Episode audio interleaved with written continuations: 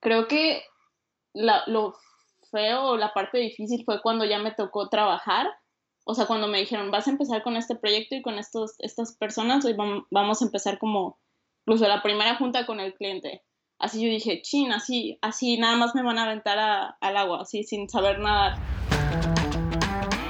Si bien es cierto que San Francisco y Nueva York son de las ciudades más difíciles para ganarse un lugar en el tema de diseño y tecnología, pues esta chica lo está haciendo en ambas partes. Es Andrea Mata, una diseñadora gráfica mexicana que nos platica su historia. Mi nombre es Aldo Tobías y esto es Mucho Hábitat.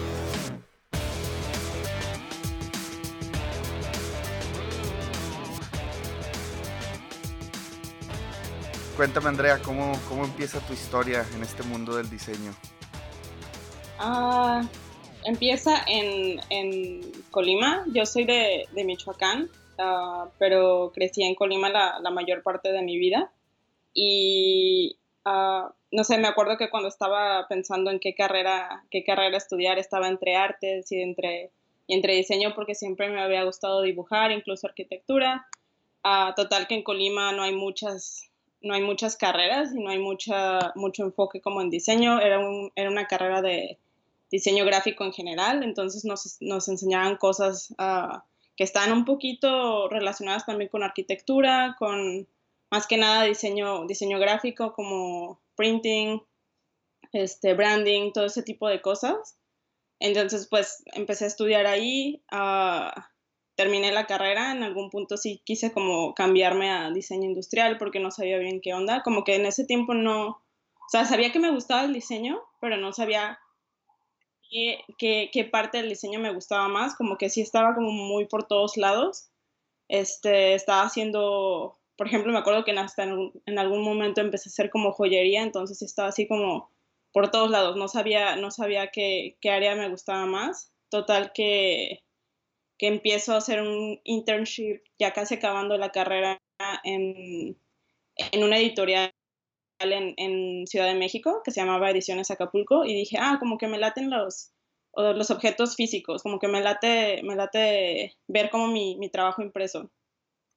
Y cuando acabé la carrera, chamba ya, y pues me la dieron. Y ahí empecé, y ahí empecé, dije, ah, como que me gusta esto de hacer, de hacer este, de hacer libros. Eh, como que ahí va, eh, ahí empezaba como realmente lo, la, o sea, las cosas que, que, que, o sea, empezaba a entender más que me gustaba, empezaba a sentir como que, ah, sí, como esto de hacer grids y, y como acomodar la información me gusta. Y, y bueno, ya de ahí decidí mudarme a Guadalajara y, o sea, buscar algo. Y digo Guadalajara porque también en ese punto creo que como me fui a Ciudad de México justo después de, de, de la carrera, creo que fue lo más cercano a migrar que he sentido. Como bien podemos escuchar, la inquietud de Andrea por ahí de hacerse un, un lugar en el mundo del diseño eh, la llevaron eventualmente a San Francisco, pero una parte muy importante de la historia es ver cómo sus papás en aquel tiempo pudieron haber hecho que este sueño desapareciera. Por ahí existía algo de resistencia para que ella se fuera al Distrito Federal, en aquel tiempo hoy Ciudad de México, pero al final las cosas, pues bueno, tomaron su causa normal, al menos como Andrea lo estaba esperando. Ella nos platica un poco más de cómo fue esta etapa en su vida. Ah, sí, de hecho está un poco chistoso porque mis papás eh, me dijeron, si te vas no te vamos a apoyar. O sea, no en mala onda, pero, o sea, mis papás como que tenían mucho, o sea, somos, somos como muy cercanos en mi familia, somos este, cuatro hermanas y están mis papás, y pues siempre nos tuvieron ahí y, y, más bien fue como un susto para ellos, así, ¿cómo te vas a ir a Ciudad de México? Porque mi papá vivía un poco ahí, pues, o sea, le, le aterró. Eh, y no, ¿cómo te vas a ir? Y yo, yo, les dije, o sea, y aparte con el, el, sueldo que me iban a pagar, ¿no? Dijeron, no vas a sobrevivir ahí. Les dije, pues si no sobrevivo, ya no sobrevivo, pero, pero, o sea, yo sabía que me tenía que ir, porque a mí me gusta mucho Colima, pero, o sea, sí las oportunidades de, de chamba eran muy reducidas. Y siento que eso, o sea, es como el principal motivo de miles, millones de personas. Si no hay trabajo, tienes que moverte. Entonces, no, mi familia se quedó en Colima, hasta la fecha siguen viviendo en Colima, pero, pero dije, bueno, o sea, me, me aviento a Ciudad de México y, y aparte porque yo siento que en México en general, o sea, como el, el sueño, el, el, sueño mexicano es como irte a DF al final de cuentas, o, al menos así se sentía como en, en de diseño, todos eran, no, sí, ya que me vaya a DF. Y, y, bueno, dije, bueno, me voy, voy con, con esta editorial que realmente está, hacía cosas muy, muy chidas. Y sí, pues me, me fui, creo que más bien fue como un poco no pensado, nada más, como te digo, creo que me aventé como muy, muy de, luego, luego saliendo de la carrera sin, sin, realmente pensarlo, o sea, estuvo muy padre, aprendí muchas cosas, pero también, te digo, es, es lo más cercano que he tenido como a migrar, así, un, un ambiente totalmente diferente, y, y, fue la primera vez que dije, ay, ya aquí no tengo así nada, no tengo familia, no tengo amigos, no tengo como mis lugares preferidos a donde ir ajá, pues eso que sientes cuando te vas a un lugar nuevo, así no hay nada más que el trabajo. Y eso pasó también cuando te fuiste a Guadalajara, ¿no? O sea, no conocías a nadie, no era como que te ibas por un tema también familiar, fue eh, estrictamente laboral el hecho de buscar más oportunidades. Fue, fue en parte, ahí sí, ahí sí digo como que dije, bueno, voy a, voy a encontrar algo como en un medio punto, porque Guadalajara está o sea, ya había ido muchas veces a Guadalajara porque está un poco cerca, está como, a tres horas de Colima, entonces dije, bueno, si en algún momento quiero visitar a amigos, tengo muchos amigos que vivían en Guadalajara, entonces, es, y que me decían que el nivel de vida era un poco más barato, entonces yo decía, ok, si voy a tener este tipo de salarios, Guadalajara es un lugar que, que, o sea, que me puede dar eso, como que ahí sí busqué como una media de ah, ok, necesito, necesito poder como vivir en lugar con este tipo de salarios, necesito también tener algo de familiaridad. Y sí, fue como un, es un break de DF y, y, si me acoplo igual, igual como que me regreso para allá, pero fue más bien un, un, digamos así, punto medio para mí de ver como a ver qué otras oportunidades puedo encontrar aquí, que no sea igual regresarme a Colima, pero que tampoco sea irme a un lugar donde no, donde no me siento, no me siento a gusto. ¿Y cuánto tiempo duraste en DF y cuánto tiempo duraste en, en Guadalajara?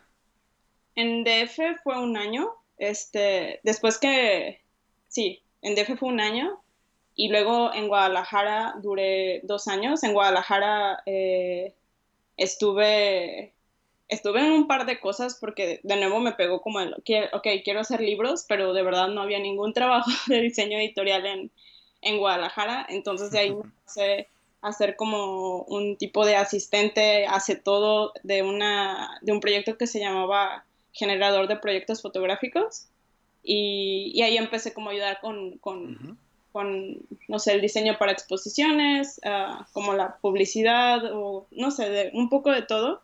Y ya después de ahí, uh, la, la, encargada de ese proyecto me refirió a otra agencia eh, que se llama Will of Corner, ahí en Guadalajara, y era agencia web. Y yo ahí en ese momento jamás, o sea, nunca supe, no sabía de web, así yo sabía que existía la web. Obviamente sí me gustaba mucho, pero no tenía ninguna vida. Y ya ahí empecé.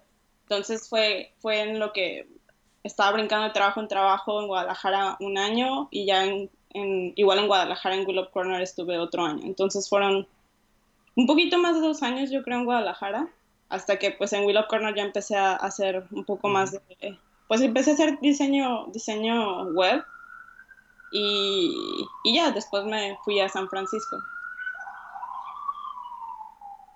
Exactamente, en ese, en ese punto es donde me gustaría como que eh, hacer como un zoom en esta parte de la historia, ¿no?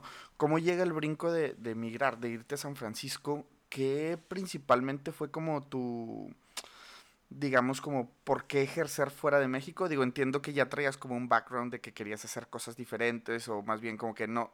Eh, tú ibas y buscabas tus oportunidades, ¿no? Eh, que eso me parece la verdad increíble. Entonces, cuando llega el momento que estás en Guadalajara e irte a San Francisco, ¿nos puedes platicar un poquito como cuál fue el detonante? Ah, es, es, chistoso y no, no, no me gusta contarlo tal cual, pero porque siento que, que que, o sea, no debería ser así para todos, pero yo me, o sea, a mí me llegó la oferta de San Francisco. Yo siento que a mí me parecía muy lejano. O sea, siempre tuve como el sueño incluso de estar en, no, necesariamente en San Francisco, pero en Nueva York. Para mí era así como un sueño, pero para mí era demasiado lejano. Yo no entendía cómo le hacía la gente como para poder estar eh, viviendo allá. Y a mí lo que me pasó, que yo siento, claro que fue mucho, mucho, mucho trabajo, pues, y, pero también un poco de suerte. Y, y también saber cómo buscar las oportunidades. Eh, bueno, en resumen, lo que, lo que pasó es que yo seguía trabajando como en, en, diseño web y, y uno de mis jefes, que se llama Iván Soria, dijo, ah, vamos a hacer como un sprint de diseño, entonces todos vamos a hacer nuestra página web, porque todos los diseñadores que hacen web, hacen web todo el tiempo, pero no tienen su propia página. Entonces vamos a hacer nuestra página web y hasta la fecha yo creo que así es. O sea, yo tengo mi, mi, mi página, pero no, no, le, eh, no le pongo el trabajo que le pongo a todas las que hago. Y total, en, como en todos nos juntamos, todos nos hicimos como el, el diseño, la chava de contenido se encargó del contenido, yo me encargué del diseño, él se encargó del desarrollo. Todos hicimos nuestra página web y la metimos a una cosa que se llama May First Reboot, que es eh, una plataforma donde igual con el objetivo de que todos los creativos suban sus páginas web que nunca hacen porque nunca tienen el tiempo, se pone una ficha límite, la suben y, y, ahí tienes un directorio, no infinito, pero un directorio bastante amplio de creativos eh, y sus páginas. Entonces de ahí, uh, de ahí una chava en bueno, Luisa Mancera, vio mi portafolio entonces ella me escribió y me pidió como una entrevista a San Francisco. O sea, y te digo, no me gusta contarlo así porque suena como que, o sea, me cayó del cielo. Que un poco sí, o sea, un poco sí siento, dijo, no, pues a quién le llega como una oportunidad así, pero, o sea, ajá, o sea, a mí, a mí, o sea, claro que me interesaba estar en otros lugares y sí lo veía como un sueño y decía, pero no, no sabía cómo. Pero total, al final de cuentas, pues el, el que pasen esas cosas es simplemente como que pongas tu trabajo en línea, que enseñes tu trabajo. Si, si, nosotros no poníamos nuestras páginas web ahí, o sea, nadie, nadie, nos, nadie sabía que existíamos. Entonces, o sea, de ahí empezó. Creo que, creo que un poco esas cosas siempre las atraes. Si tienes ganas como de estar en otros lugares, atraes un poco esas cosas. Ah, y bueno, así me pasó a mí. O sea, no, te digo, no me gusta como decirlo así porque suena, suena muy como algo caído del cielo, que no siento que así sea enteramente, pero sí, sí, o sea, sí me cayó una oportunidad muy grande en ese tiempo y, o sea, sí también fue muy difícil decir sí, porque pues da miedo, da muchísimo miedo, pero, pero eso, o sea, y fue después de que dijimos todos, ok, o sea, estamos haciendo páginas para nuestros clientes, necesitamos también hacer algo para nosotros y para nuestro crecimiento, que al final de cuentas, a, mi jefe no se le terminó haciendo raro, como obviamente si pones tu trabajo y lo expones a otras, otras agencias, alguien te, alguien te va a llamar.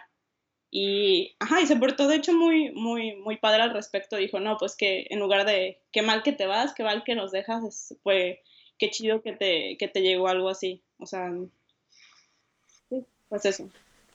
Claro.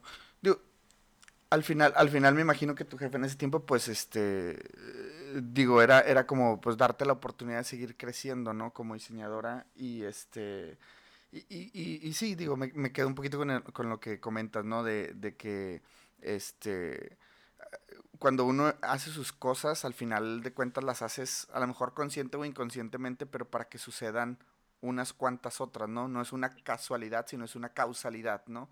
Las cosas que vas haciendo terminan repercutiendo en algún, en alguna parte, ¿no? Y este, y, y, y, sí, digo, me parece, me parece genial que te haya esa oportunidad.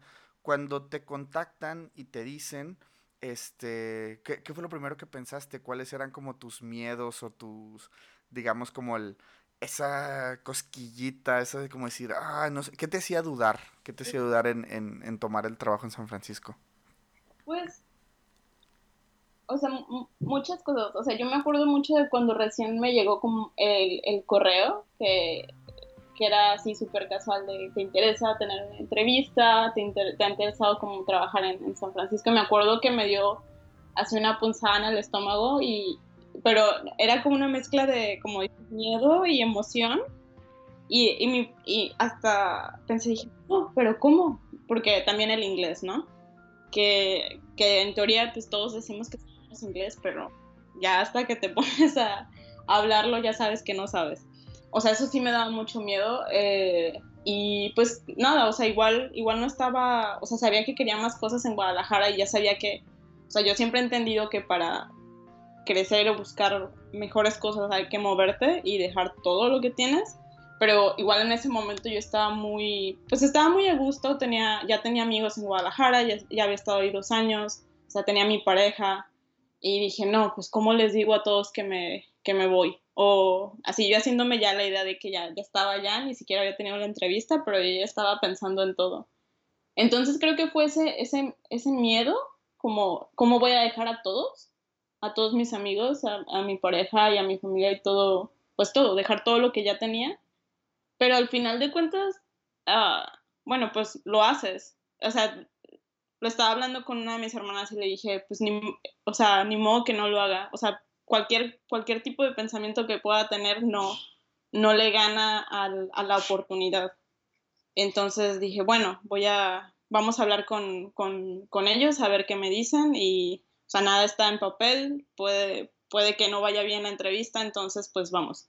Pero sí lo hice, la verdad lo hice con mucho miedo, sí estaba muy estresada en esos, en todo ese periodo. Este, sí, o sea, estresada como yo creo como cualquiera, pues es un cambio súper, súper radical cambiarte de país y, y, bueno, todo lo que implica el decir que sí a, a, ese tipo de cosas. ¿Y la entrevista fue, fue vía Skype o tuviste que viajar a San Francisco a, a conocer al equipo y así? Uh, la primera entrevista fue vía Skype y fue terrible porque la conexión, o sea, sí, pues, ajá, la primera fue vía Skype, entonces uh, en ese momento yo no había dicho en mi trabajo ya me voy, ni, o más bien estoy teniendo conversaciones, entonces me tuve que escapar. Hay un café cercano, la conexión estaba terrible. Así saliendo de la entrevista dije, no, ya no me contrataron porque no me entendieron nada. Aparte era la primera entrevista que tenía en inglés en la vida. Y, y pues, o sea, yo sé que tú lo puedes entender, explicar tu trabajo en otro idioma es, es es, pues es otra cosa, o sea, de verdad es, es un reto bastante grande es, y, y, dije, bueno, ya, ya no pasó, pero me, como un par de días después me escribieron y me dijeron, este, ¿qué tan disponible estás para venir a un periodo de prueba? En ese momento en la, en la empresa en Ueno hacían periodos de prueba, eh, porque era una empresa más, un poquito más chiquita, entonces había la disponibilidad de, de, de hacer ese tipo de, de métodos de contratación, entonces me fui a San Francisco dos semanas y estuve con el equipo y pues me pusieron a en, estar en un proyecto, pero sobre todo como a convivir con la gente, a ver qué tal me, me llevaba con todos, eh, qué tal yo respondía como al, al otro idioma, a, a, la, a, la, cultura de la empresa en general. Entonces sí fueron como dos semanas de prueba. Ya es algo que no se hace y, y creo que y porque requiere mucho, mucho sacrificio como de parte del que va a ser empleado, porque pues estás dejando tu trabajo dos semanas, ¿no? O sea, yo de hecho yo tuve que renunciar a mi trabajo para irme a hacer la prueba, con el, pues, la inseguridad de que si no me la dan, pues me quedo sin trabajo.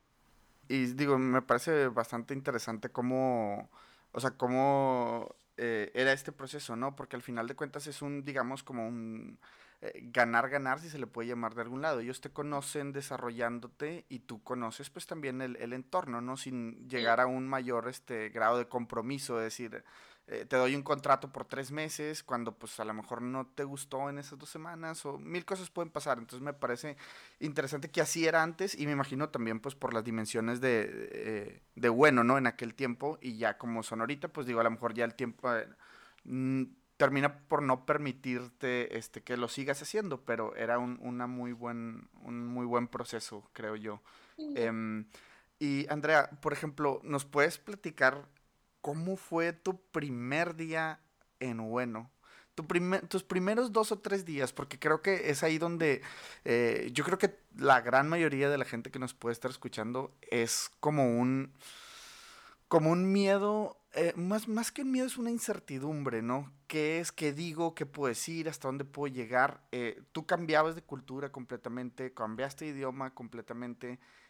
Tu primer día de trabajo, digamos, a lo mejor en el periodo de prueba, y si nos puedes platicar también ya el primer día cuando te dijeron, sí, sí te quedas. O sea, ¿cómo, cómo te sentiste en esas, en esas, este, cómo fue e, esos días? Sí, eh, de hecho, todavía me, me, gusta preguntarle a la gente que llega nueva a la empresa cómo se sienten los primeros días, porque, o sea, cualquier persona que sea nueva en un trabajo, el, el, el simple hecho de cambiarse un trabajo es horrible, ¿no? Es, es como que, ajá, ¿qué digo? O cómo, cuál es mi papel, cuál es mi rol en, este, en esta empresa. Creo que cuando, cuando yo llegué a hacer la prueba, eh, te digo, más, más, que nada era, era no, sé, no tenía idea de cómo funcionaba todo y para mí la conversación que habíamos tenido con, que había tenido con Bueno fue muy casual y eso me ayudó como a relajarme mucho más. Y aparte yo pues iba de prueba, iba no de vacaciones, pero pues me, me llevaron allá, me iban a pagar, entonces dije, bueno, esto está padre. O sea, si no, si no, si no me contratan, o sea, me vine a San Francisco a trabajar un rato con esta empresa y, y, y pues estoy acá y me la voy a pasar bien. Creo que la, lo feo la parte difícil fue cuando ya me tocó trabajar. O sea, cuando me dijeron, vas a empezar con este proyecto y con estos, estas personas, hoy vamos a empezar como, incluso la primera junta con el cliente. Así yo dije, chin, así, así nada más me van a aventar al agua, así sin saber nadar. Yo creo que ese fue, el, ese fue como lo mucho más estresante, más, más allá de, de qué le digo a la gente, porque Sí, porque igual todos estaban muy ocupados y no era como que pudieras así hablar mucho igual en el, en el, en el lonche, pero eh, sí, fue más bien eso, así como cómo le hacen aquí para hacer las cosas. Y fue lo que me dio mucho miedo todo el tiempo y lo que me hacía sentir así como, no, es que me están aventando a nadar, al agua yo no sé nadar. Entonces fue como una incertidumbre de cómo hacen las cosas. No entiendo cómo hacen aquí las cosas en términos de trabajo.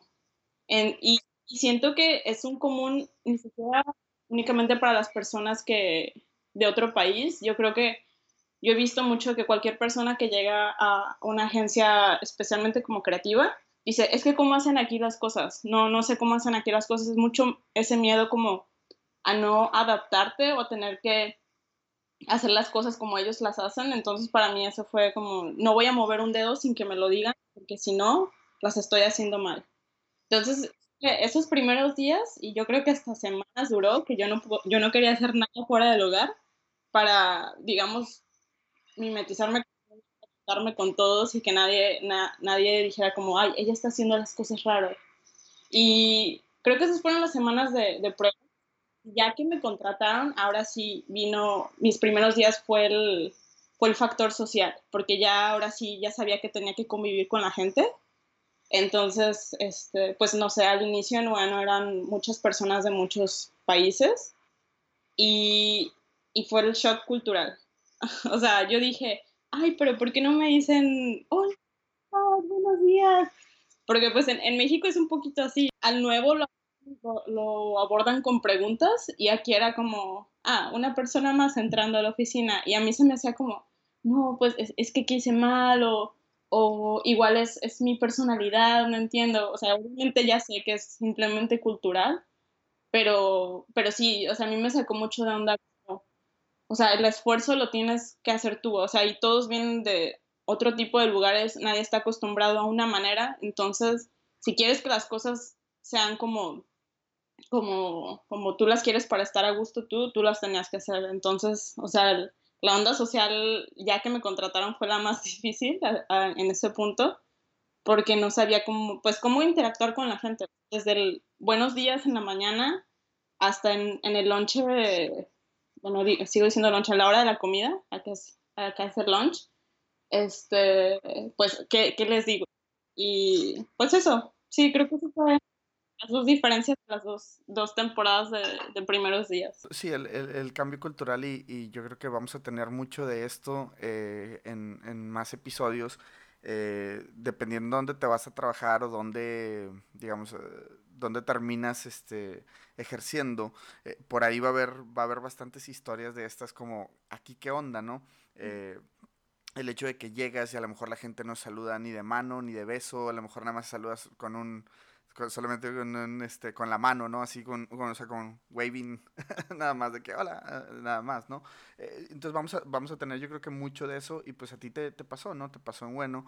Este, una vez que encontraste como que esa parte de, bueno, ya este, estoy un poquito más encarrerada y todo, ya es este, ya es oficial que te quedas y todo, te dio como estabilidad, decir, bueno, ya me voy a quedar aquí por un tiempo, ya empiezo a tener amigos, este, ¿crees tú que a partir de ese momento empieza a mejorar tu productividad o, o tú la ves como fue, o sea, totalmente flat desde el día uno, yo siempre, o sea, fui igual de productiva, etcétera? ¿Crees que exista esa parte donde si no estás bien en lo social, termina impactando un poquito tu, tu rendimiento en, en, la agencia? Yo creo que sí. Yo creo que siempre he sido afortunada que en, que en mis espacios de trabajo tengo amigos y los puedo llamar amigos. Y para mí es importante tener eh, breaks de estar trabajando así muchísimo, pero poder también reírte. Creo que para mí eso se me hace productivo, porque si no, yo puedo estar en la computadora eh, dos horas haciendo nada más un botón porque estoy bloqueada o puedo estar dos horas y haciendo mil cosas más. Entonces creo que obviamente al inicio absorbe mucho de tu energía el estrés de, no pertenecer. Entonces al inicio sí, o, de querer probar algo y eso te hace, en mi parecer, menos productivo.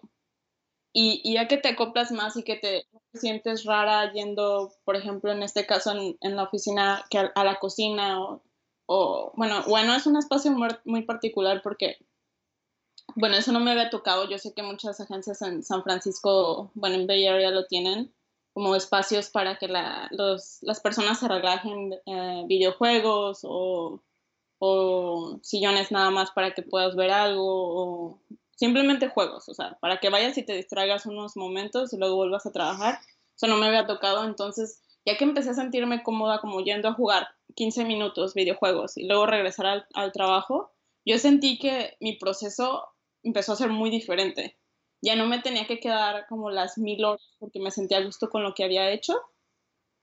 Y obviamente hay, hay un punto en el que, o sea, te puede absorber mucho eso de, de relajarte, pero si tú tienes como esa disciplina, creo que o sea, eso es realmente algo que me introdujo la agencia y, en sí como la cultura de diseño en, en, Estados Unidos, como que está bien que te, que te relajes 15 minutos para que puedas regresar a, a, ser productiva. Y pues la otra parte es, ya que yo me empecé a relajar con los meses, ya no me sentía tensa todo el tiempo, ya no me sentía que, que tenía que hacer ciertas cosas, hablar con cierta gente, ya era nada más como, ok, vengo a trabajar, y, tengo gente con la que puedo hablar en los momentos en los que lo puedo hacer. Entonces, creo que empezó a mejorar mucho mi, mi productividad.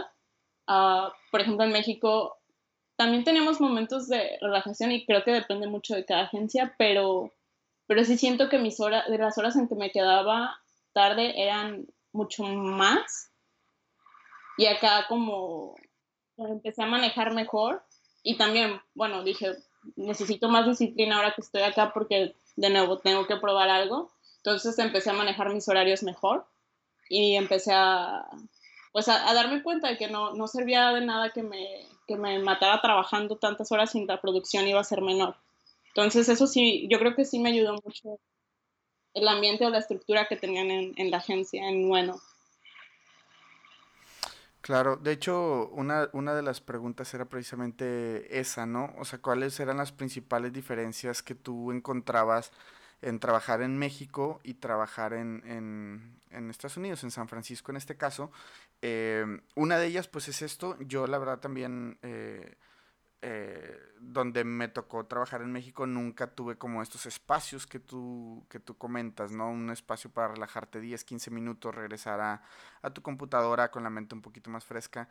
No los tuve, no dudo que hoy existan, sin embargo en, aquel, en aquella ocasión pues no, no, no era de esa manera, en aquel tiempo no era de esa manera y... Eh, creo yo que es una de las cosas que acá sí, sí hemos, este, sí he visto. Eh, tú por ahí encuentras alguna otra cosa de, de diferente desde cómo se manejan los proyectos o los clientes o el mismo proceso creativo? ¿Cuáles son las principales diferencias que tú encuentras?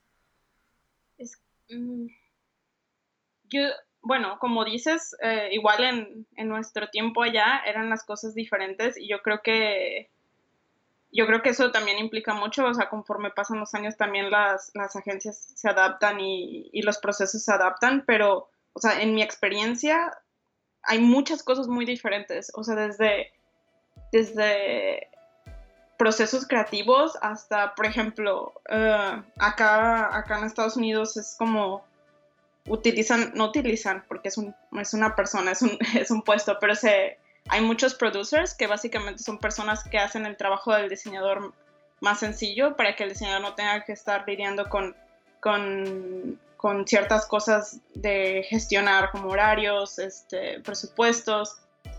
Entonces creo que eso, eso es como de las principales cosas que yo dije acá, como, no, pues las, los roles son muy específicos y, y, están aplicados para que cada persona haga lo que se le da mejor. O sea, el diseñador a diseñar, obviamente también está involucrado en el proceso de, de hablar con el cliente y, entenderlo y tener una relación, pero no, no se tiene que preocupar tanto así como por organizar el presupuesto o no se tiene que preocupar por las cosas de logística. Entonces, esa, y, eso yo lo he hablado mucho con mis amigos en, México, como la manera en que, y que de nuevo, no sé si sean todas las agencias en México que no creo, eh, la manera en que dividen los, los trabajos o dividen las responsabilidades es es más pues productiva porque yo no me tengo que estar ocupando de otro tipo de cosas y también los procesos de diseño pues son un poco diferentes. Yo creo que en, en mi personal experiencia y porque, bueno, es una agencia con muchos, mucho tipo de diseñadores y también diseñadores que vienen de todo el mundo, entonces los, los procesos creativos acá son muy diferentes, especialmente, yo digo como en, personalmente yo los he visto muy diferentes, pero no sé si necesariamente sean cosas que, procesos que se dan aquí en Estados Unidos o más bien sea como un, un resultado de una mezcla de procesos de, de, diseñadores de muchos lados, que yo siento que sí, que sí es así, como es una mezcla de, de procesos de todos lados y eso es lo que lo hace tan, pues tan padre, porque todos los días aprendes como cómo hacer diferentes tipos de cosas, cómo hacer mood boards, cómo, cómo presentarle a los clientes, cómo, cómo idear como un concepto, cómo hacer la dirección de arte. Entonces, creo que esa es como la principal diferencia, como que en Estados Unidos hay más, digamos, aporte internacional, o sea, tienen, contratan a gente de, de otro tipo de áreas también, otro tipo, bueno, otros países, entonces todo el tiempo se está alimentando de, procesos nuevos y de estrategias nuevas. Y creo que eso es un poquito lo que le falta, bueno, pues a México, a mi, o por lo menos a, a, mi experiencia que tuve en la agencia en México, como que se sabe cómo se deben hacer las cosas, pero hay, un, hay poca experimentación en esos procesos. Y siento que acá en ningún momento nos hemos quedado con un proceso incluso tú como diseñador puedes proponer hacer las cosas diferente y se hacen. Entonces, o, se prueban. Entonces, ese es, eso es lo principal que yo he visto como, no, pues aquí, aquí siento que, que soy parte como de ese cambio.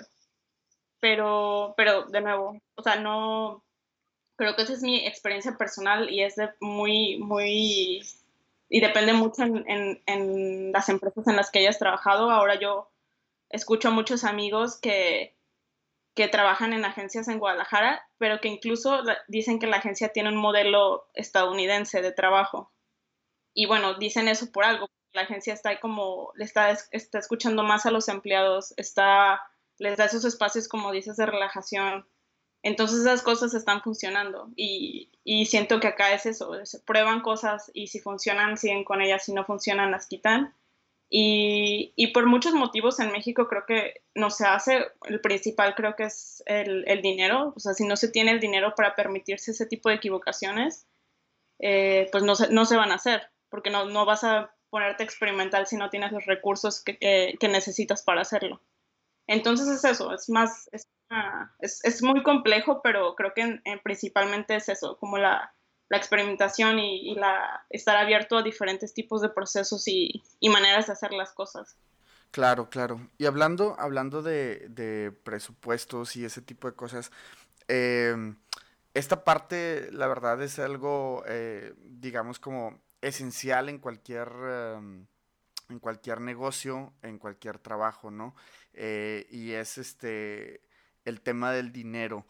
¿Tú crees, o sea, tú consideras que, em, que es, ah, más bien, como que qué tanto deja eh, ser diseñador en México, a tu perspectiva, o sea, en México ah, comparado con, hacerlo fuera de México.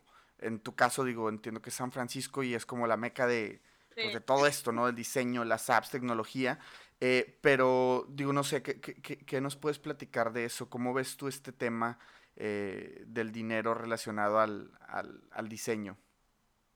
Sí, pues, bueno, ahorita que dices que San Francisco es la meca, eso es cierto. Creo que en cuestión de dinero, cualquier diseñador eh, web o de UI UX, o sea, si, si la onda es el dinero, está ahí, o sea, es, irse a San Francisco, este, o sea, es, es, un lugar muy interesante porque siento que en San Francisco les importa mucho el diseño, o sea, no sé, vas a un bar y todos son diseñadores, o sea, está repleto de diseñadores, entonces por lo tanto se nota que la gente, a la gente le importa y entiende el valor de eso.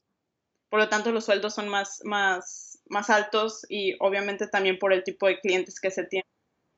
Creo que, o sea, ese es, ese es el principal problema, como la, la, el valor de, del trabajo, o sea, de verdad no, no sé si sigue así, pero cuando yo estuve trabajando en México, creo que el, el valor que se le diseño era muy bajo. Incluso me acuerdo muchas veces que había inicio de conversación sobre un proyecto y se, se truncaba porque funcionabas el presupuesto.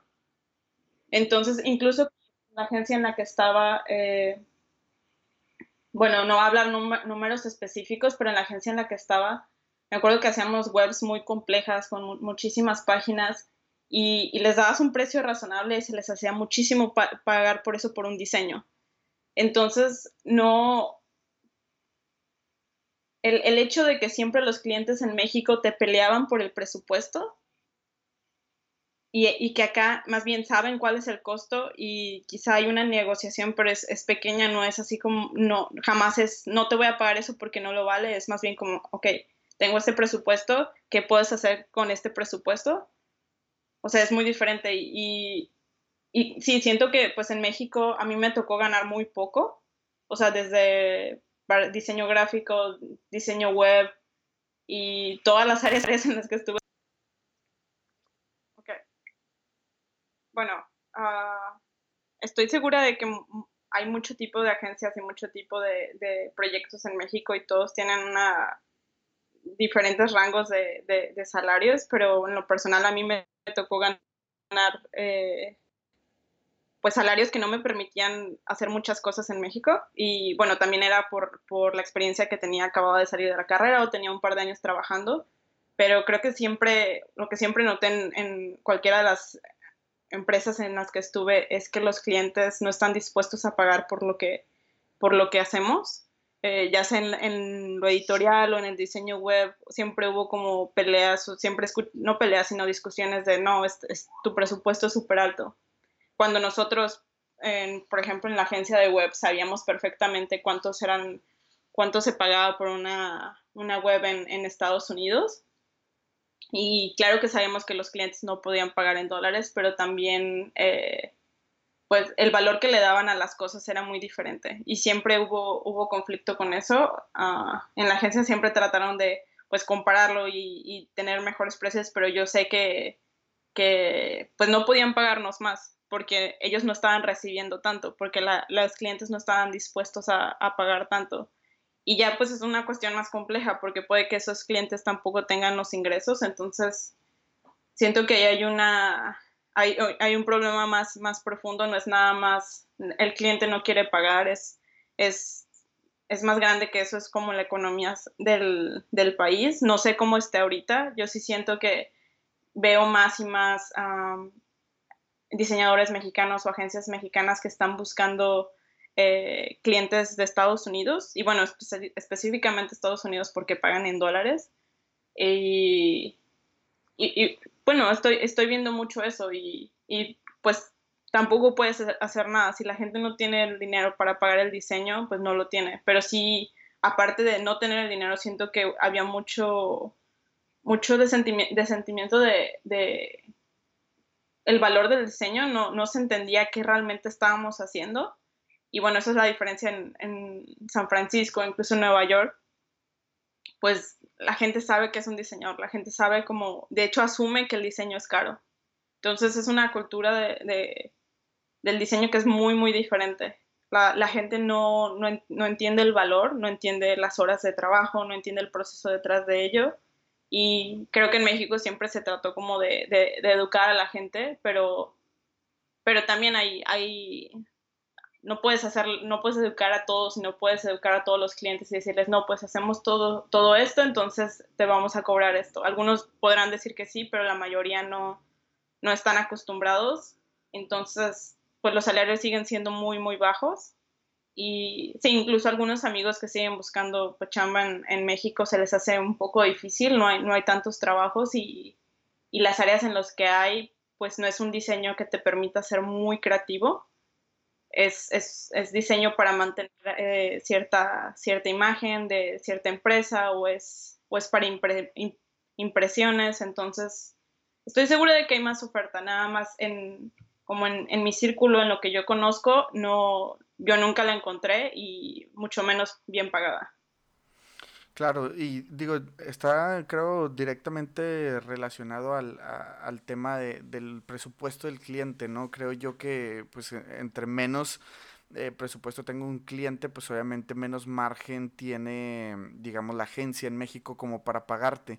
Siento a lo mejor, por ejemplo, que en Estados Unidos es un poquito al revés, es decir, como tú lo comentas, no tengo un presupuesto, buscaré a una agencia de mi agrado para que puedan, digamos, o sea, una agencia que me guste cómo diseñen, como para que me solucionen este problema, ¿no? Veo mucho, quizá a lo mejor el tema donde en Estados Unidos es un poco como busco una agencia que me solucione este, este problema que tengo de diseño con sus creativos y pues este es mi presupuesto, ¿no? Y siento a lo mejor por ahí que en México pudiera ser un poquito diferente, ¿no? Es decir, ¿quién me cobra menos por hacerme esto, ¿no? Ya no buscas tú algo de tu agrado, sino más bien es como, pues, ¿quién me lo hace por menos dinero, por llamarlo de alguna manera, ¿no?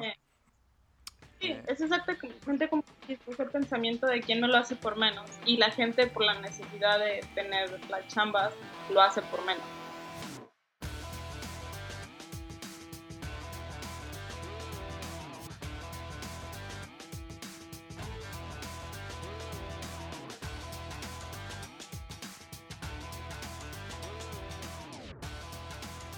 Creo que existe el fracaso, pero no temporal. O sea, hay, muchos, hay muchos tipos, perdón, no permanente. Ah, hay muchos tipos de fracaso. Este, sí, por ejemplo, yo todo el tiempo digo, no, esto, esto es un fracaso total, pero el problema es si, si te dura mucho ese, ese pensamiento. Creo que, ajá, creo que mucha gente como que espera nada más tener o un fracaso o una victoria, o ya que tienes una victoria, ya todo tiene que ser victorias. Y no sé, yo incluso, bueno, estando acá, que obviamente es percibido en México como que, ah, pues ya estás trabajando en el extranjero, ya, ya la hiciste, ¿no?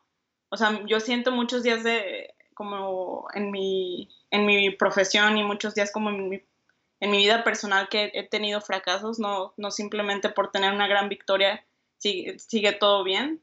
Entonces sí creo, sí creo en los fracasos. Yo muchas veces me he sentido como muy mal acá por onda profesional o como te digo personal, pero, pero bueno, lo veo así. O sea, ahorita me siento mal y no me voy a sentir mal en, en unos meses o en unos días o, o, tengo que seguir chambeando como para hacerlo. Y creo que, o sea, saber que, que te puede ir muy mal a pesar de que te está yendo muy bien es una, es una mentalidad que a mí me ha ayudado mucho porque si no, si algo, mal, algo malo viene, te tumba así demasiado, pero si ya estás preparado para, ok, van a venir como momentos muy malos y podrían estar peor, es como un poco pesimista, pero creo que al final de cuentas hasta te ayuda a sentirte mejor.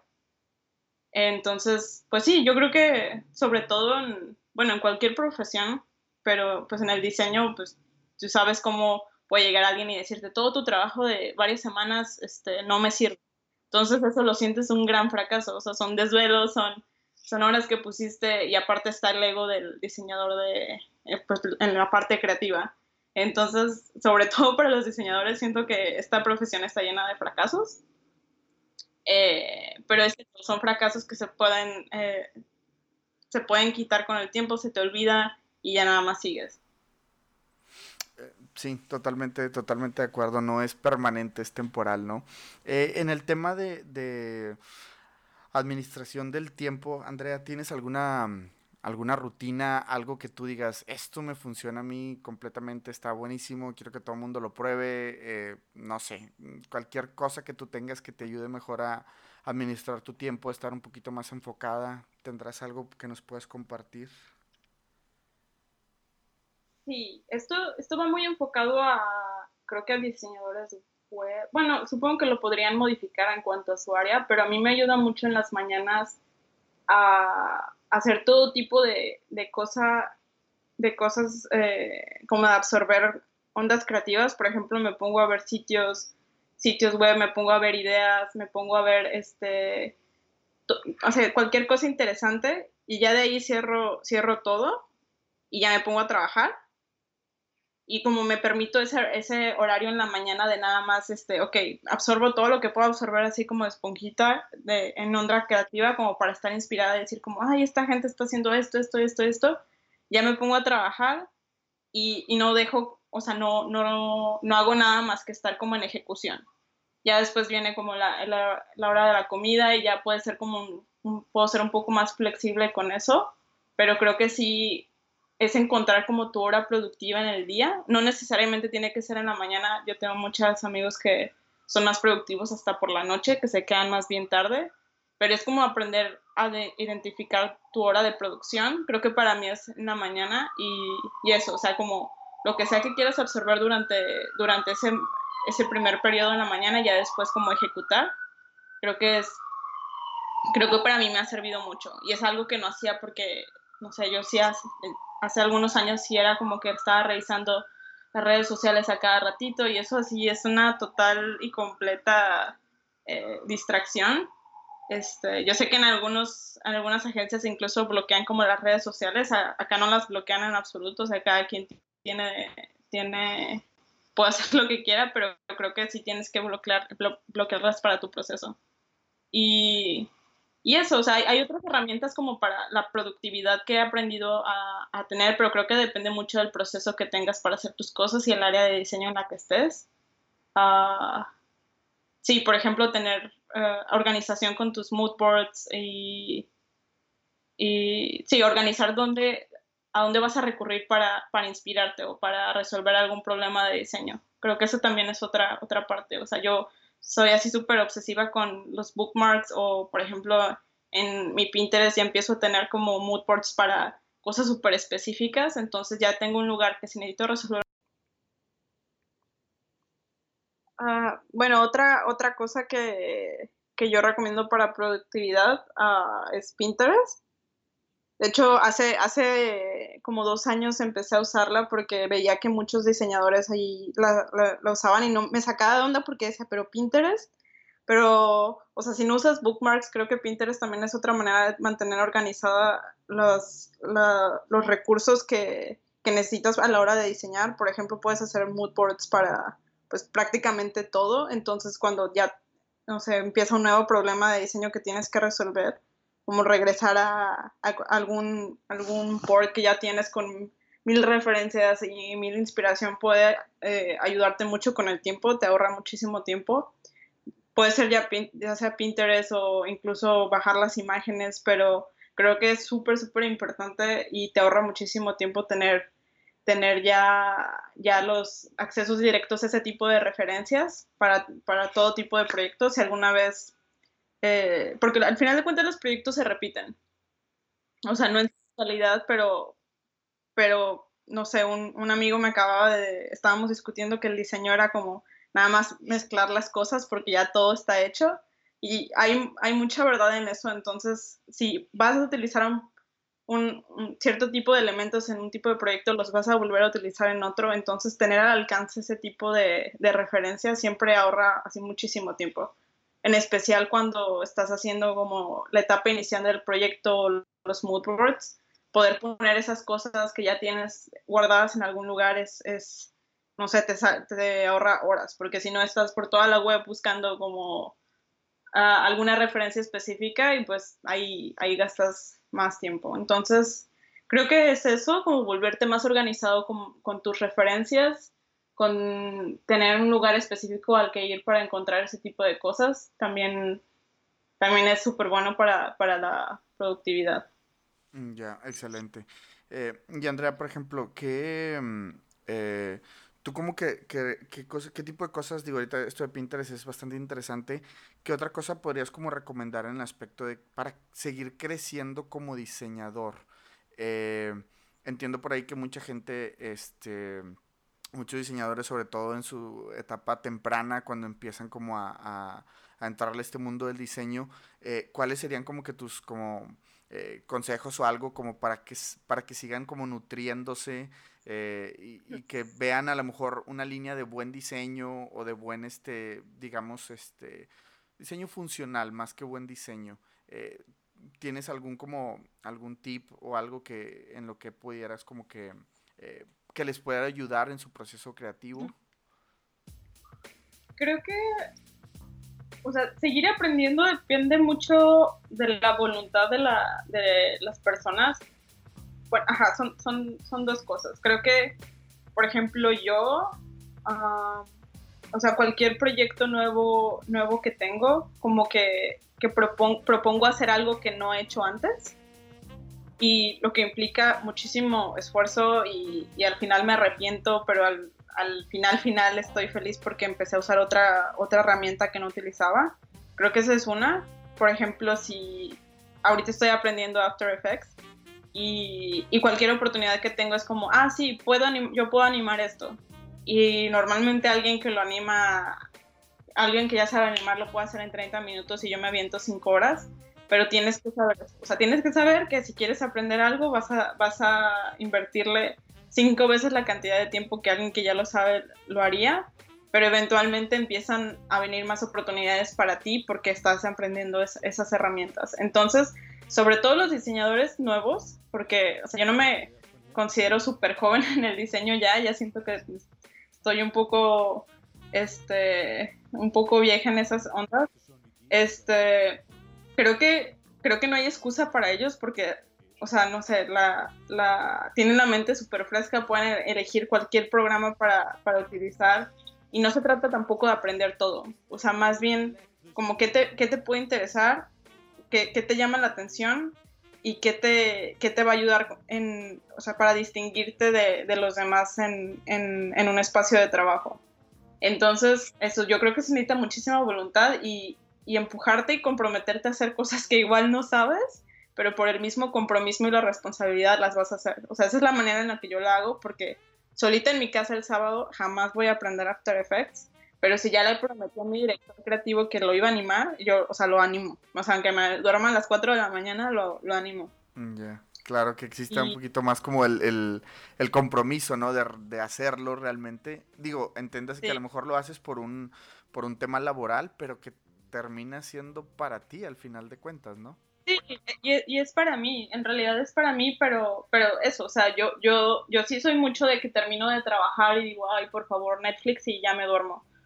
Entonces, no lo veo como trabajo, y, y bueno, otra parte es que a mí trabajar me encanta, pero si no lo veo como una responsabilidad, como algo que tiene que estar, no, es muy difícil para mí hacerlo. Entonces, si eres como de esas personas que de verdad no sabes que vas, no vas a llegar a tu casa después de un día de trabajo y, vas a aprender, empezar a ver los cursos que, que, pagaste, o sea, no, o sea, ni para qué gastar dinero. Entonces es más bien como comprometerte, hacer una responsabilidad y, y, ya, porque al final de cuentas sí, lo haces, o sea, o sea, si, lo terminas de animar a pesar de que no sepas nada, o sea, la presión, o sea, a mí me, me gusta mucho como tener ese tipo de, de experiencias que me recuerdan a la universidad, cuando sentías que no la armabas, o sea, que ya no entregué, reprobé, pero al final siempre lo hacías, al final siempre, siempre pasaba. Entonces, no sé, cuando el cerebro ya está como en su máximo y sabe que algo, que tienen que hacer algo, lo, de alguna manera se resuelve.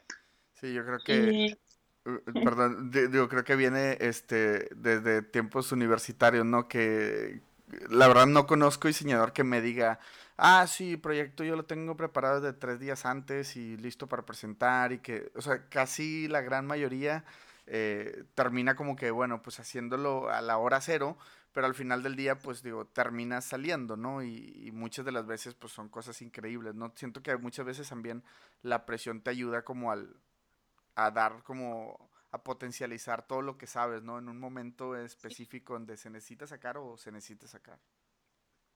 Sí, sí, sí, es, es, el cerebro diciendo como pues, lo tienes que hacer y, y, al final de cuentas el estrés y la ansiedad es como un, una reacción como natural que tiene el cuerpo a la supervivencia, entonces sobrevives. Nada más si te tienes que empujar a ese tipo de situaciones. O sea, si, si no estás sufriendo, no estás aprendiendo, básicamente. Va, me, me late. Oye, Andrea, y por ahí un, una anécdota que nos puedas platicar de alguno de, mm, a lo mejor no, mm, no tu peor cliente, pero sí a lo mejor un cliente difícil, algo que nos puedas como compartir de que dices, e, en, este, en esta etapa o en este proyecto estuvo muy difícil por X, Y, no sé, que nos puedas comentar este y cómo lo resolviste, ¿no? Obviamente digo, lo que nos interesa más que el chisme es la solución, cómo, cómo se solucionó el, el, tema. Ok, creo que, o sea, este es un poquito difícil porque para mí mi peor cliente no fue en sí porque fuera un cliente, bueno, explico un poco más. Y, e igual sirve como para otro tipo de personas que vayan al extranjero y por ahí se topen con ese tipo de situaciones, que ojalá que no, pero para mí mi peor cliente fue como el primero que me enseñó a que no todos se iban a ver igual eh, estábamos trabajando, eh, era, era yo y eran otros dos, eh, dos diseñadores. y para mí fue muy difícil trabajar con este cliente porque básicamente no reconocía mi presencia en la habitación. O si yo hablaba, hablaba, él, o sea, si yo estaba hablando, él hablaba más fuerte y ya me cortaba o nunca hubo un contacto a los ojos. cuando yo preguntaba algo no me contestaba directamente. Este, y obviamente eso afectaba mi proceso de trabajo. Porque si yo sentía que, esta persona no me respetaba o no, no quería realmente tener una, una relación profesional conmigo, no estaba funcionando. Entonces, este, pues eso empezó a afectar como mi trabajo y mi energía en el, en el proyecto y pues tuve que hablar con los otros diseñadores que, que estaban en el, en, en, el proyecto también y pues obviamente les pareció extraño porque ellos no, no veían eso. O sea, ellos no, no, no sentían esa energía, entonces en un principio sí fue como, no, pero ¿estás segura de que está pasando? Y yo sí, sí, estoy, estoy muy segura. Este, no me lo estoy inventando, o sea, claro que si a uno no le pasa, no, no lo percibe, entonces sí, sí me costó mucho trabajo como, creo que no hubo una resolución, pero lo, lo que aprendí de eso es que si está pasando algo así, tus compañeros de trabajo te van a ayudar, entonces tienes que decirlo lo más pronto posible, porque si no te, te, empiezas como a hundir en ese no me respeta, no, no, no estoy haciendo nada, no, o sea, no sirvo para esto. Y, y, en lugar de tratarse de esa persona que realmente está siendo súper poco profesional, empieza a ser sobre ti, o sea, te empiezas a cuestionar de qué estoy haciendo mal, es, es porque tengo un acento, es por cómo me veo, es por dónde vengo, o sea, y empiezas a preguntar ese tipo de cosas que en realidad, aunque sea por eso, son súper nocivas para ti, porque no te ves ya como un diseñador, te ves como, soy una, soy una morra, soy mexicana, soy, no, este, estoy joven porque también hay como el factor de que si estás muy joven, de repente hay como, no sé, no confían tanto en ti. entonces, creo que es eso. Eh, fue poquito más difícil, no porque el proyecto en sí tuviera como muchas dificultades. Creo que al final, de hecho, les encantó el, el, el, lo que hicimos, pero, o sea, yo sí salí muy, muy estresada y muy, tenía como muchos conflictos con eso y creo que al final fue o sea, si la estás pasando muy mal en algún proyecto, pues tienes, o sea, hay gente ahí que te está apoyando, o sea, vienes con un equipo, no, no, no estás solo, pues, no estás solo y, y si lo hubiera dicho antes igual, eh, no sé, la dinámica hubiera cambiado, este, los otros diseñadores igual me hubieran apoyado cuando estaba explicando mis ideas. Entonces creo que fue eso, igual, sí, fue. Sí, digo, para que alargar la agonía, ¿no? Si se puede hablar desde un principio, pues sería totalmente eh, mejor. Y por el, por su contraparte, eh, eh, ¿nos puedes platicar un poquito acerca de el mejor trabajo, el mejor proyecto en el que te haya tocado participar? Este, en el mejor, tengo, tengo un par, pero, ok, hablaré del, del, del primero, creo que fue, es, es difícil porque estos proyectos son de esos que todavía no ha salido el producto a la luz, entonces no puedo hablar muchísimo de eso, entonces eh, hablaré como de las dinámicas o qué me gustó del proceso y, bueno, fue este proyecto en específico donde pues, me pusieron a seis diseñadores, este, estaba un director creativo, dos diseñadores de producto, eh, tres diseñadores de producto, dos diseñadores visuales. Y, o sea, lo que te decía, cada quien tenía como un, un rol específico, más bien una especialidad en una área. Y como que todos nos nutríamos de eso y había, y había como juntas en las que hablábamos de nuestras ideas y, explorábamos los, los visuales del proyecto. Y no sé, creo que esos son los el tipo de proyecto que más me gusta y como que te hace sentir como más, más más emocionada porque también estás viendo lo que otras personas están haciendo con el, con el problema que tú también estás viendo.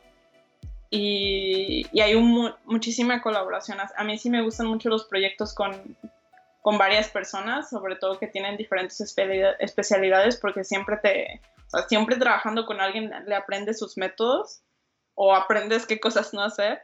Este, entonces, de nuevo, no puedo hablar del proyecto en sí, pero creo que que esa vez, eh, fue de las veces que más me he divertido y otra cosa que hice en ese proyecto fue aprender Sketch. Yo tengo apenas un año, me, bueno, no, ya dos años usando Sketch y eso es otra cosa, o sea, creo que en, en esta industria tienes que así, o sea, tenía que aprenderlo porque tenía que aprenderlo, porque al final el cliente pidió el, el proyecto en ese, o sea, los, los archivos en ese, en ese programa, entonces me encantó porque aprendí un nuevo programa, porque, porque vi los procesos de mis compañeros y porque pues eran un montón de diseñadores como, como te digo en la escuela, de que tienes un equipo y todos están colaborando y, y no sé, ese tipo de cosas me, me gustan mucho. Mm, excelente. Pues gracias, Andrea. Eh, por ahí, ¿qué, qué, qué viene para ti en un, en un futuro? Digo, ya pasando a la, a la parte final, ¿qué viene para Andrea en un futuro? Este, ¿Cuáles son como que tus, eh, no sé, planes, proyectos? A lo mejor digo, no proyectos en cuanto a marcas, porque sé que no puedes hablar mucho de eso, pero, eh, no sé, vienen, vienen cosas diferentes. Me decías ahorita lo de After Effects. ¿Qué, qué por ahí viene para ti en, en un futuro, digamos, a, a mediano plazo? Pues, bueno, eh, recientemente me mudé a Nueva York. Ah, tengo, creo que dos semanas. Ahorita estoy como yendo y viniendo a San Francisco. Pero me mudé a Nueva York igual con, con Ueno porque quiero, o sea, siento que Nueva York es un lugar donde te, te, te trae otro tipo de inspiración y, y, precisamente como te decía, estoy aprendiendo After Effects también para mí, porque quiero como ahí meterme en la onda de animación, pero en la onda de bueno, hacer como un cortito por ahí. Eh, o sea, están, están, está súper, todavía no tengo bien ni la historia, pero creo que, quiero meterme un poco esa onda de, del, diseño en cine. todavía de nuevo no hay planes concretos, pero esa es mi intención con mudarme a Nueva York porque definitivamente el, el, diseño que se hace en San Francisco al que se hace en Nueva York es totalmente diferente. Entonces, pues es eso, ya, ya hice mucho de, de diseño de producto, muchas eh, páginas web, igual quiero continuar haciendo eso, pero también creo que de vez en cuando está padre como aventarte otras áreas. Y, y, pues eso, ese es mi proyecto personal que tengo hasta ahora. Por lo pronto, pues lo nuevo, lo nuevo en, general es pues eh, la nueva ciudad y la nueva oficina y, y pues ver qué pasa. Disfrutar, excelente. Me parece bien. Eh, por último, Andrea, eh, algún este, ahora sí que, bueno, lo voy a dividir un poquito en dos. ¿Alguna herramienta, software, app que recomiendes que ahorita dices, que puedas decir esto, la verdad está muy fregón, está muy padre, ya sea que lo hayan hecho en bueno o en alguna otra parte, no sé, pero algo que estés utilizando tú eh, o alguna plataforma ahorita, bueno, decías de Sketch, pero no sé, alguna otra cosa que tú, que tú digas, esto lo tiene que utilizar todo diseñador en el mundo? ¿Qué, podría, qué podrías eh, recomendarnos? Mm, pues, bueno, yo de nuevo vuelvo a lo de, si no es Pinterest, alguna herramienta que te ayude a organizar tus, tus referencias, creo que es, o sea, no digo Pinterest necesariamente porque cada sus referencias, pero sí, sí hay muchísimas cosas, o sea, hay de todo, de todo, nada más hay que saber buscar a quién, a quién seguir y ya ahí tienes tus, básicamente tus mood boards hechos.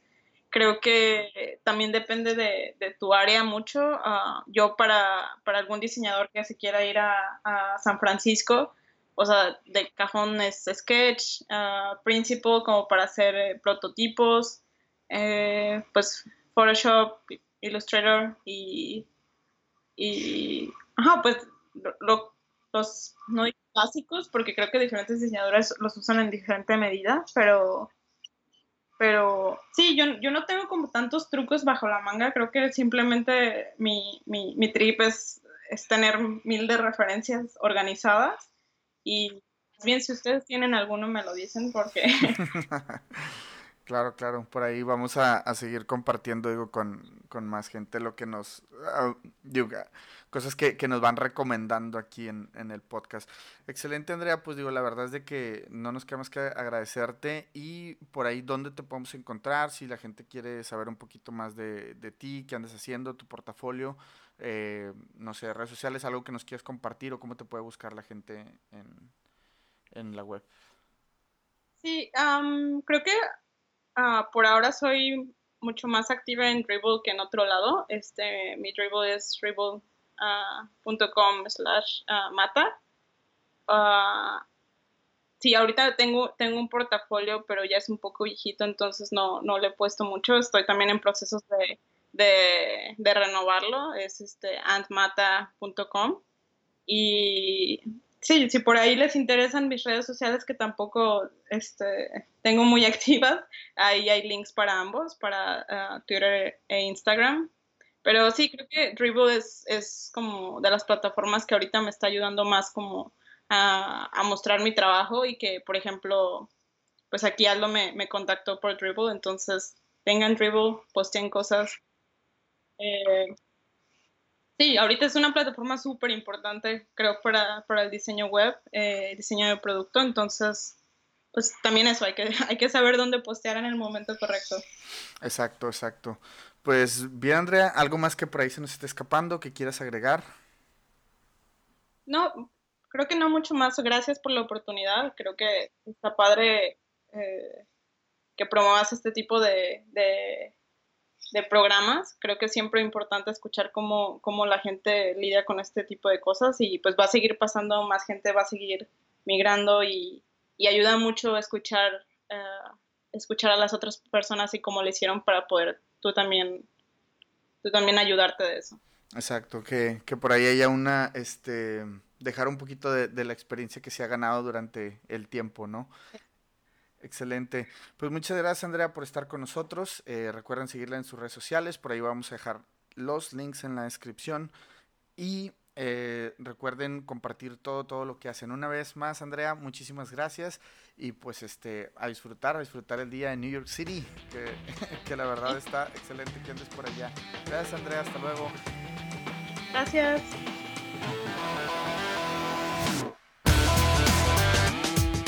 Pues bien, señores, hasta ahí el episodio del día de hoy.